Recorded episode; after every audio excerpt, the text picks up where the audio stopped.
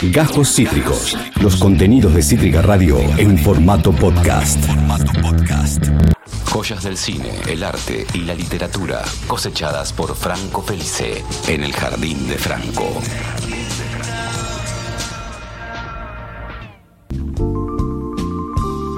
Y comenzamos a adentrarnos en las entrañas, en los senderos, en los pasadizos, en los canteros del Jardín de Franco, este espacio.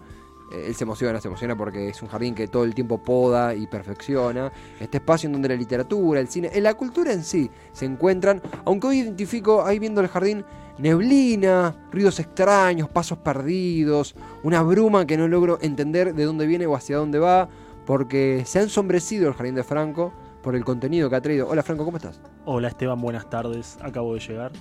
¿Cómo estás? Llegaste. sí. Claro, yo soy el- un Franco es el de la apertura y este Es verdad, como es el tema verdad. reflexivo, ¿viste? Claro. Eh, ¿Crees que te dé una pausa para tomar un sorbo de café? No, no, te puedo escuchar mientras. Ah, no, no, o, me- por eso- o te puedo mirar a los ojos fijos mientras tomo café. Eh, me, realmente me encantaría, me encantaría que lo hagas. Franco Felice ya lo hice, listo. tiene sus herramientas para seguir confeccionando el jardín de hoy, en este caso, con algo lúgubre, terrorífico. ¿Qué, qué- qué adjetivo usas para esto? Bueno, lo pensaba quizás desde. Hola, buenas tardes a todos. Lo pensaba quizás desde un aspecto. Eh, cuando recién me preguntabas cómo lo definiría, yo pensaba, te hablaba mucho de oscuridad, te hablaba de. Sí, desasosiego, como que trataba de borrar un poco toda esa impronta más, más jocosa que había al principio.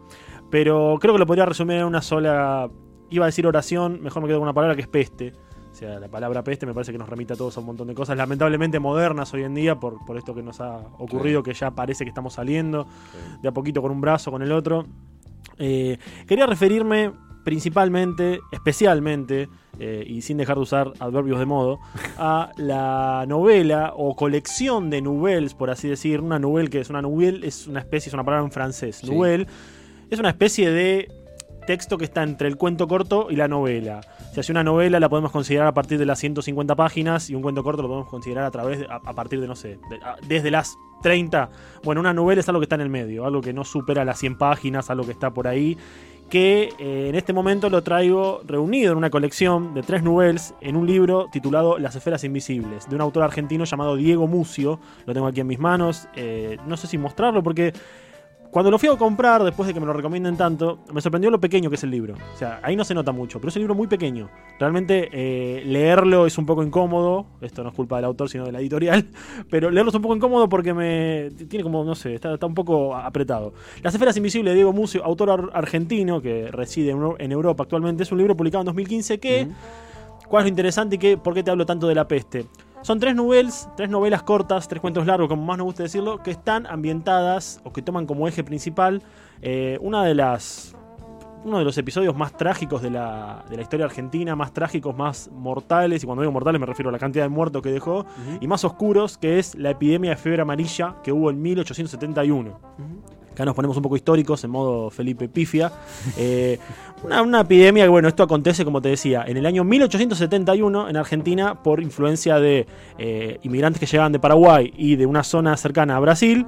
eh, se comienza un- a propagar una influenza, como se le, como se le dice ahora, una, fiebre- una epidemia de fiebre amarilla Sí. que no era la primera vez que ocurría, ya había ocurrido en la década de los, de los 30, 1831, 1851, si no me equivoco, 1860 por ahí, pero la de 1871 fue la más mortífera de todas, al punto que te digo que en Argentina se murió el 8% de la población, que en ese momento éramos obviamente muchísimos menos, el 8% de la población en 1871 eran casi 15.000 personas. 8% por un caso así es, es espeluznante. Es espeluznante, tremendo. es espeluznante tremendo. Yo quería acá, eh, quizás vos cuando me, me decís estos adjetivos me ayudas mucho porque quiero como subrayar y dejar en negrita el carácter terrible de Sí. lo que fue esto. Sí, sí, sí. Porque realmente, como te decía, 14.600 muertos se contabilizaron en la primera mitad de 1871. Eh, el, o- el 8% de la población, o sea, el, el país era una mortaja. Era Hoy una- serían 4 millones, 5 millones. Hoy serían 4 millones, 5 millones, exactamente. Y en ese sentido, ver cómo la literatura, desde la modernidad y no tanto, sino más allá, en el- ya en el siglo XX esto ocurría, eh, comenzó a se comenzó a escribir sobre la peste. Porque realmente uno lee los que, lo que fueron, por ejemplo, yo tuve la oportunidad el año pasado, mediante una profesora, de leer archivos periodísticos de la época, y uno está leyendo una noticia de, de lo que ocurría, no sé, en un diario de, de 1871, y uno piensa que está leyendo un cuento de terror, Mm. uno piensa que está leyendo un relato de ficción, y eran crónicas, eran crónicas que contaban, por ejemplo, te lo digo lo que, lo que recuerdo el dedillo, cómo había gente muerta en las calles, cómo se acumulaban cadáveres en las esquinas, cómo no alcanzaban los recursos para que la gente que estaba viva, valga la redundancia, siga su vida normal, porque realmente era tan grande el impacto de la peste, era tan mortífero y era tan veloz el contagio y era tan imposible de digamos, parar cualquier frente inmigratorio de gente, porque Sí. en ese momento recordemos que estábamos como, bueno, dejando atrás un montón de cuestiones, eh, digamos, como que queríamos ser una metrópolis un poco más grande mediante los inmigrantes y todo eso, bueno, Fines del siglo XIX, las corrientes inmigratorias, las primeras corrientes las primeras corrientes migratorias. inmigratorias, Claro. exactamente, de- provenientes de Europa, que también a su vez traían gente contagiada. Entonces era como una especie de, de ruleta rusa de la muerte, donde eh, la gente moría a paladas todos los días. Y acá me quiero detener en algo, para después empezar a hablar propiamente del libro, pero sin entender esto es mucho más difícil entender la obra en cuestión. Repito, Las esferas invisibles de Diego Mucio, que es cómo el Estado y cómo eh, la sociedad en parte ante el escenario escabroso que había, ante la, epidemia cada vez crecía y cada vez moría más gente, decidió formar una Comisión Popular de la Salud Pública. La Comisión Popular de la Salud Pública simplemente comenzaba eh, con la orden de, algún- de alguna autoridad municipal, en ese momento que las municipalidades eran todavía una cosa muy nueva, era como que... Viste, no era lo que son, el monstruo Sí. que son hoy, sino que la municipalidad era como una cosa que recién salía. Bueno, aparecen en el peor momento de la historia argentina y se comienza, bueno, a, a- a ver, ¿qué se puede hacer? Bueno, formemos una suerte de cuadrilla.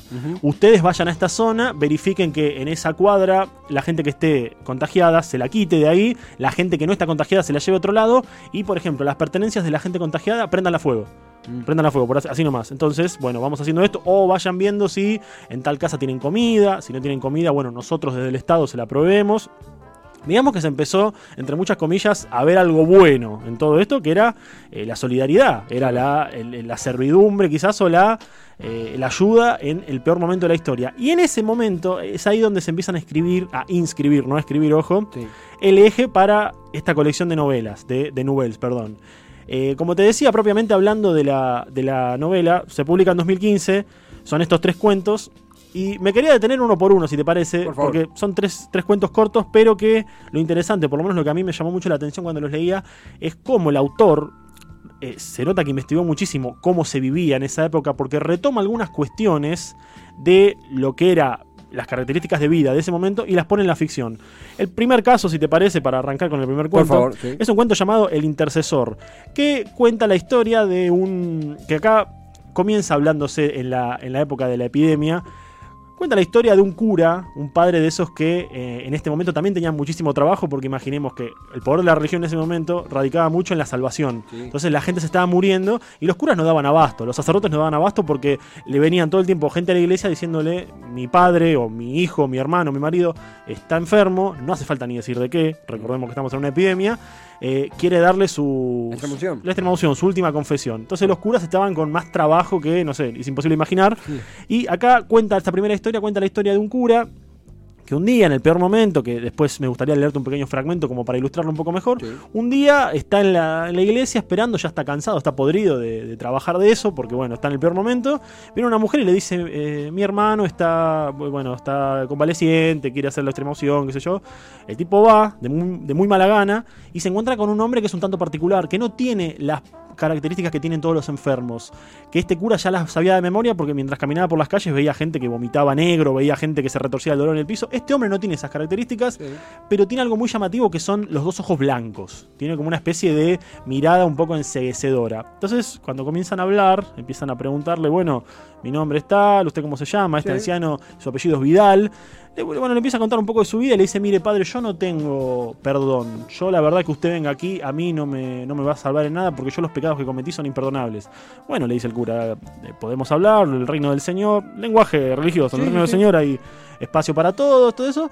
Y bueno, este, este hombre Vidal, este hombre ciego, le empieza a contar su historia y se remonta a las épocas de Juan Manuel de Rosas como gobernador, o sea, unos 30 años antes, eh, en la que recordemos que estaba muy visto en, en todo lo que es la pampa húmeda, eh, la imagen de los fortines, ¿viste? De estos lugares donde los gauchos paraban y eran como pequeñas casitas alejadas en el campo. Y le comienza a contar una, una historia suya, una anécdota que ocurre en uno de estos fortines cuando Rosas lo manda a él, que estaba en el ejército, lo manda como una especie de castigo a uno de los fortines por no querer cumplir una tarea que quería el Supremo, como le dicen a Rosas. Entonces, bueno, ahí le cuento una historia que les voy a contar algunos detalles, no quiero spoilear obviamente, pero que eh, se encuentra con gente que vive en el campo que hace cosas parecidas a la brujería, a la magia negra, y en un momento él y sus compañeros, que también estaban siendo desterrados, deciden rebelarse contra esa gente y decir, bueno, eh, no quiero estar más en este fortín con gente que hace magia, con gente que hace cosas raras, con gente que habla dormida, mien- habla, habla mientras está dormida, y se van a otro fortín. Se van a otro fortín y en el camino encuentran algo, en una especie de salitral, viste, esos lugares, esas salinas enormes, Sí. encuentran algo que les llama muchísimo la atención, poderosamente la atención, y el primer efecto que tienen ellos es destruirlo. Porque dicen, no, esto no nos gusta, esto está eh, contaminando nuestro ambiente, está contaminando nuestra salida, entonces lo empiezan a destruir, lo empiezan a romper, no voy a decir qué es, por supuesto. El gran problema es que cuando destruyen eso y están victoriosos, celebrando, tomando caña y riéndose de lo que hicieron, se dan cuenta de que eso que acababan de destruir era algo que les pertenecía a estas personas que estaban en el fortín con ellos. Y ahí se desata uno de los mejores, para mí una de las mejores resoluciones de la ficción moderna. Que no puedo ni decir lo que ocurre, no puedo decir todo lo que se ve, pero es alucinante y tiene que ver con, obviamente, con esta gente que está ahí. Y en este, y bueno, tiene un final también bastante escabroso. Se podría decir feliz, pero escabroso. Y en este caso uno dirá, bueno, ¿y la peste que tiene que ver acá? En este primer cuento, más que nada, es como que se presenta el escenario de la peste, porque recordemos que estamos contando una historia en pasado. Sí. Porque este cura que vive en la época de la peste, bueno, va a ver a este Vidal y se encuentra con que le va a contar esta historia. Claro. Eh, no, no Un es Vidal convaleciente por peste. eh, Exactamente, Claro. por la peste, pero que no tiene sus las características que te decía antes. Y si te parece, te quería leer un pequeñísimo fragmento ¿De la recorrida del cura? de la recorrida del cura al comienzo, solamente como para ponernos en, en órbita, Por para favor. entender cómo era ese momento. Esto recordemos que lo dice el cura. Dice, el espectáculo que ofrecía la ciudad era desesperanzador. Frágiles ataúdes se amontonaban en las veredas a la espera de alguno de los carros de recolección de difuntos que circulaban por las calles. En pocos días, el precio de los féretros se triplicó. Algunos sin medios para adquirir uno envolvían a sus muertos en sábanas, mantas o ponchos y los abandonaban en las esquinas. A causa de la precipitación y del miedo, se enterraban personas vivas. En el sur, una muchedumbre vindicativa incendiaba conventillos y orfelinatos, señalados como focos de infección. No había autoridad alguna. Los pocos médicos que quedaban no daban abasto para asistir a la población. Algunos creían hallarse en el final de los tiempos, a las puertas del juicio final. En algún momento, lo confieso, llegué a pensar lo mismo. Wow. ¿No? Entendemos como acá, Wow. como, como este primer escenario, antes de meternos en la historia de Vidal, que era lo que ocurría. Sí. Y de hecho, cuando habla, por ejemplo, de los ataúdes y del precio que se triplicó, esos eran cosas que pasaban en serio. Como te nombraba antes los archivos que, que pude trabajar de la, de, de la época de la peste, eh, se veía cómo los carpinteros hicieron una fortuna en esa Sí. época, porque vendían ataúdes al por mayor. De hecho, eso es un momento en el cual, eh, suena un poco feo decirlo, pero el negocio de los cementerios creció muchísimo porque no había lugar para enterrar a tanta gente, de tanta gente que se moría. Sí, sí, Era una sí. cosa que Buenos Aires estaba, se había convertido en una necrópolis prácticamente, porque ya te digo, si el 8% de la población, que son casi 16.000 personas, en 1871 morían 200 personas por día, era una cosa que era imposible de, de- contener. de- contener, de manejar, y encontrar un ataúd, que el cuento siguiente habla de esta cuestión, encontrar un ataúd así de loco y de macabro como suena, era una tarea imposible. Había gente que vendía un ataúd al precio que hoy te compran una casa. Sí, sí, sí. Leye del mercado al calor Leyes de la muerte. mercado al calor de la muerte Sí. o, o- o anécdotas crónicas de gente, que esto, esto no está tanto en la novela, pero de gente que tenía que meter cinco o seis personas en un ataúd y los metían en un camión y los tiraban porque no había lugar. La muerte le ganaba la vida no solamente en el terreno de la salud, sino en el terreno del espacio. ¿no? Entonces, en este caso, hablando acá de, de ataúdes y de todo esto, paso a la segunda historia, mi favorita personal. De las esferas tres- invisibles. de las esferas invisibles de Diego Mucio, Sí. que se llama El ataúd de ébano, justamente De ébano. Ébano, el Sí. material ébano, que justamente eh, cuenta la historia de dos forajidos, dos hombres de, de estos eh, forajidos justamente de la Pampa, ¿viste? ya acá en la época de la peste, 1871, eh, en el presente, digamos, de, la- de las historias, dos forajidos, estos que van a pelear a pulperías, que como que no les importa nada, una Sí. suerte de cowboys nacionales, ¿no? que se dedican a, a robar ataúdes de los cementerios, de vaciarlos y de robarlos y vendérselos a un carpintero que, bueno, obviamente les pagaba mucho porque eran estos, eran, como dicen, malandras, eran, eran tipos así de, de- de porteños vivos que buscaban hacer eso porque no tenían dinero. En un momento se roban un ataúd y mientras van caminando, van caminando por ahí, no llegan a llevárselo al- a este hombre que los contrata y empiezan a caminar medio puteando y en un momento se abre la puerta de una casa y sale una niña y les dice, los estaba esperando. Y ellos, con el ataúd en la mano, vacío, buscando dinero, dijeron, bueno, Sí. hay una oportunidad. Es la nuestra. Es la nuestra, esta niña Sí. se confundió, algo pasa. Y se meten. Y la, la niña, un poco rara esa niña, una niña muy chiquita pero muy inteligente, les empieza a decir, no, bueno, miren, necesito un ataúd para mi padre y para mi hermana, porque fallecieron y están acá, porque también en esa época se velaban en la casa la gente. Eh, obviamente que toda la descripción es muy importante, acá no, no me puedo explayar, pero les decía, no, que eh, están acá hace varios días, ellos cuentan que cuando entran hay olor a, a azufre, hay olor a artículo de limpieza porque no se puede quitar el olor. Y dicen, bueno, te vendemos el ataúd, sí, ¿a cuánto? Y le- se lo venden a un precio exorbitante. La niña les paga eso, o sea, están sorprendidos.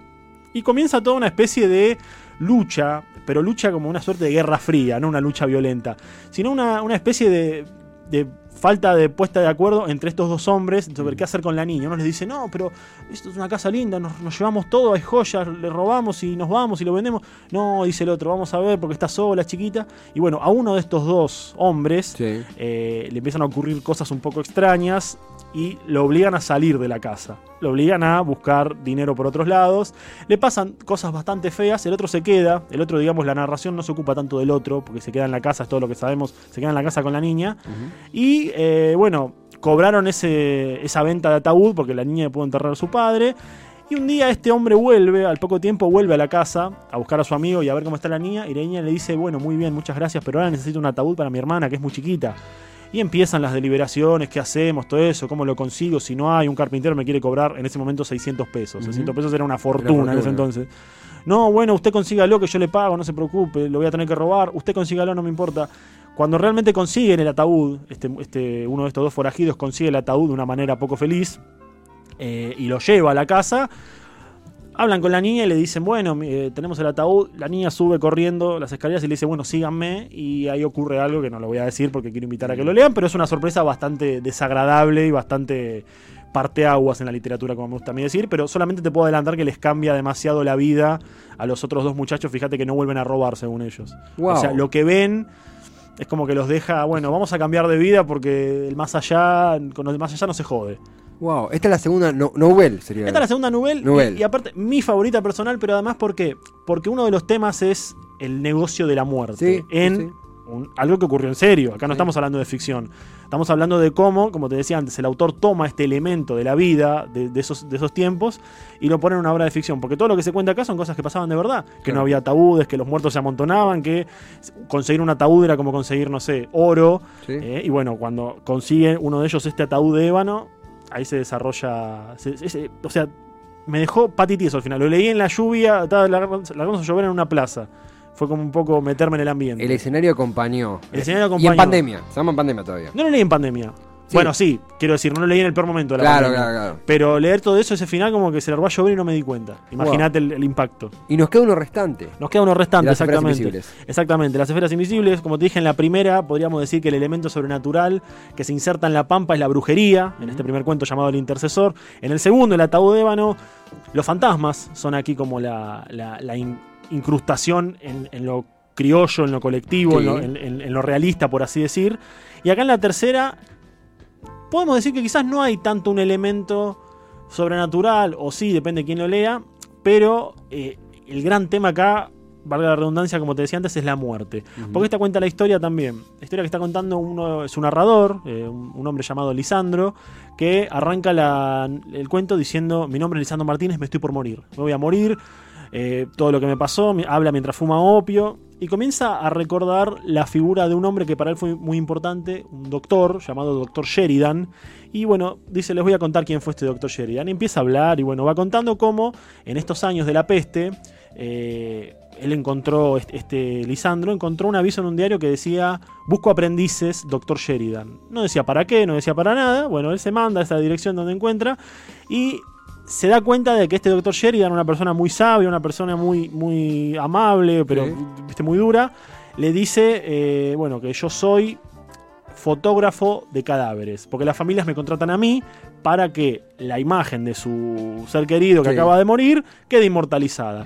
Y eso a mí me llamó mucho la atención cuando lo leí y me puse a investigar. Y vos sabés que, como te decía antes, que el negocio de los ataúdes creció muchísimo. ¿Era una costumbre? Era una costumbre Sí. y creció espectacularmente y espeluznantemente el negocio de los fotógrafos de cadáveres. La foto del deceso. La foto del deceso, Del se- pero se volvieron millonarios los fotógrafos, Sí. porque la familia los llamaban y obviamente que había toda una puesta en escena. Sí. Los maquillaban, hasta incluso les hacían una especie de, para que no pareciera que su último registro son ellos muertos, montaban como una ficción, algunos los ponían leyendo un libro. Una pérfora casi. Una performance, claro. Acá cuentan el caso de uno que la familia quería que su última foto sea él andando a caballo.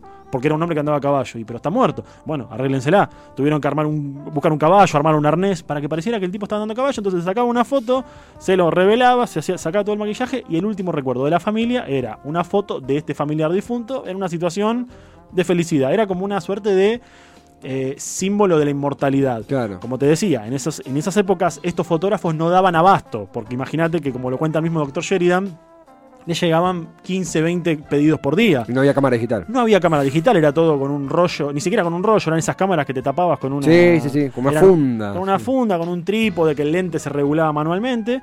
Y bueno, comenzaron a hacer esto. Este personaje, Lisandro, como te decía, se convierte en aprendiz de él y a su vez lo introduce no solamente en, el negocio y en el arte de la fotografía de los muertos, sino también en otra costumbre muy de la época, que también eh, es menos trágica quizás, que era el consumo de opio. Mm. El opio en Buenos Aires en ese momento circulaba muchísimo, aún así era muy caro. Y bueno, este personaje, Lisandro, comienza a convertirse en un fumador compulsivo de opio por culpa de este doctor Sheridan y a su vez también en un fotógrafo profesional, un maquillador de muertos. Obviamente que la historia no termina ahí, sino que tiene todo un porqué y tiene todo un desarrollo macabro, por supuesto, que va más para el final, no lo voy a contar para que la gente lo lea, pero tiene, tiene también como otro elemento que también se repite en el primer, en el segundo relato, que es esto de una costumbre de la época insertada acá en lo social. Es una belleza acá. El chat de Twitch eh, se, es- realmente se ha conmocionado. Ha aparecido gente que hace, que hace tiempo no veíamos a esta hora. Bueno, Chibi y Suma eran muy caras las fotografías en ese momento. Por eso, para que les quede registro de sus familiares, pagaban esa última foto. Y Pepe Vegan aparece, eh, un oyente de Ya Fue que, que ha cruzado la frontera. Bienvenido. eh, eh, solo eh, por obra de Jardín de Franco, que dice, me dio mansas ganas de leerlo, Olis. Bueno, Pepe, te, te recomiendo leerlo porque es un, es un libro impresionante. A mí a veces, a veces reescucho las columnas y digo, parezco demasiado fanático hablando de ciertas cosas, pero a veces uno dice, realmente la pasión está en esto, porque es un libro maravilloso. A mí me lo recomendaron mucho, lo compré hace bastante y hace y mucho tiempo me lo venían recomendando. Y es uno de esos pocos libros que todo el mundo me decía está bueno. ¿Viste? Cuando todos te dicen está bueno, está bueno, salvo que sea una obra súper comercial que aparece en el momento que ahí desconfío un poco. Pero como es un libro que ya tiene sus años y todos me decían, che, está bárbaro, tenés que leer esto, está buenísimo, está buenísimo. Una profesora mía me lo recomendó incluso. Dije, bueno, cuando tenga un momento lo voy a leer. Hace poco lo terminé y la experiencia es impresionante. Sobre todo, para mí, a mí personalmente me gustó mucho. El, el segundo y el tercer cuento me gustaron mucho. De la niña. El segundo de la niña, el ataúd de ébano, y el tercero que se llama La Ruta de la Mangosta. No dije su nombre. Las eh, esto es las esferas esto es invisibles. una colección que se llama Las Esferas Invisibles de Diego Mucio. Se consigue muy fácilmente en todos lados. No es un libro caro. Es de la editorial Entropía, que publica varios libros de este autor. Que me llama mucho la atención, hablando un poco del autor, Diego Mucio, Sí. como les dije antes, que, que vive en Europa actualmente. Es un autor de literatura infantil, Diego Mucio. Eso es increíble. Uno lo lee acá y dice: Este hombre. Yo pensaba en un tipo, o sea, haciendo como un chiste encerrado. Sí, con un B- laiseca. con La Iseca de las chicas superpoderosas, Claro. la verdad. O sea, como un la Iseca, pero más cuerdo, pero más oscuro. Claro. Viste, encerrado ahí. Y es un tipo que, si bien tiene dos colecciones de relatos de cuentos, tiene una enorme cantidad de libros de literatura infantil. No los podía creer. Yo leía títulos como, no sé. El, acá hay un título Sí, que yo el decía- leoncito feliz. Sí, no sé. El faro del Capitán Bloom, ya casi es Navidad. La guerra de los chefs. Yo decía. Aparte yo decía, la guerra de los chefs, lo escribió Diego Mucio y deben ser tipos que se, se, se meten la cabeza en la freidora, que unos chefs que se matan. No, no, es un libro infantil. Es un libro para hasta seis años, creo. Hace valer el día. Acá, Hace, y realmente, claro, y me llamó mucho la atención eso. Hay un, hay, una, hay un muy lindo ambiente en el chat. Chipe dice, te cuento, Franco tiene una de las mejores columnas de tormentas. Muchas gracias. coincido. Y, y Pepe Vegan, eh, este es incorporación tuya. ¿Vega o vegan? Vegan, Pepe Vegan, vegan. Es vegano. Pepe, Vegano, sí, nos ha traído eh, empanadas veganas muchas veces. Sí, sí, sí. Dice, me sirve así dejo de... No, no, pon pon un chiste feo. Me sirve así dejo de escuchar, ya fue arre maldito. No, puede escuchar ambos. Ah, puede escuchar escuchar ambos. Acá No. siempre nos invitamos entre todos a que nos escuchemos. Somos pocos los que escuchamos radio, no nos vamos a pelear entre nosotros. Jamás, jamás, Jamás. de los jamás. sí. Así que, que no, realmente, eh, como para darle un cierre, Mm. eh, de esas pocas novelas que últimamente estoy diciendo te dejan algo, Eh, una- son obviamente historias oscuras, hay que entender el momento en el que están basadas, para reírnos un poco, basadas. Eh, pero una colección que no deja indiferente. Realmente Las Esferas Invisibles de Diego Mucio, tres relatos impresionantes, eh, cada uno con su injerencia. Aparte, como te decía, esta, esta cosa de meter el gótico y meter el terror en la cuestión de la, de la pampa, de, la literatura, si querés, entre muchas comillas, gauchesca, porque acá si bien no se habla de gauchos propiamente, está ese olor a lo nacional en Criollo. todo, Crio- bien criollo, o sea, son cuentos que indefectiblemente uno siente ese tufillo a lo argentino. Y bueno, mezclado con, este, con este- esta suerte de relato gótico, eh, dan un resultado impresionante, así que lo recomiendo ampliamente. Franco, la audiencia habla por sí sola de lo que disfruta esta columna. Eh, así que felicitaciones, un placer, merecido sorbo de café que te vas a aclarar ahora. Y nos. Me gusta cerrar también ahora porque siento que fue, como siempre, una gran columna. Y me gusta irnos con este ambiente de invitación a la lectura, Sí, sí, cerrando supuesto. semana. Eh, me- me encanta, gracias por haber venido hasta aquí. A ustedes. Eh, y éxitos. Iba a, decir, iba a decir, sí, claro, éxitos en la cursada. Creo que Gracias, bueno, gracias, gracias. Porque ahora nos vamos a cursar. No vamos a cursar ahora, sí. Eh, somos gente que no, no deja, hacemos valer el día. Eh. No tanto como Diego Mucio con su doble Claro, cara, claro. pero Franco, Algún día, algún día escribiremos también. también. vos, yo, yo le, leeré. Vos, vos sos el que sabe escribir. Yo Bueno. solamente acompaño.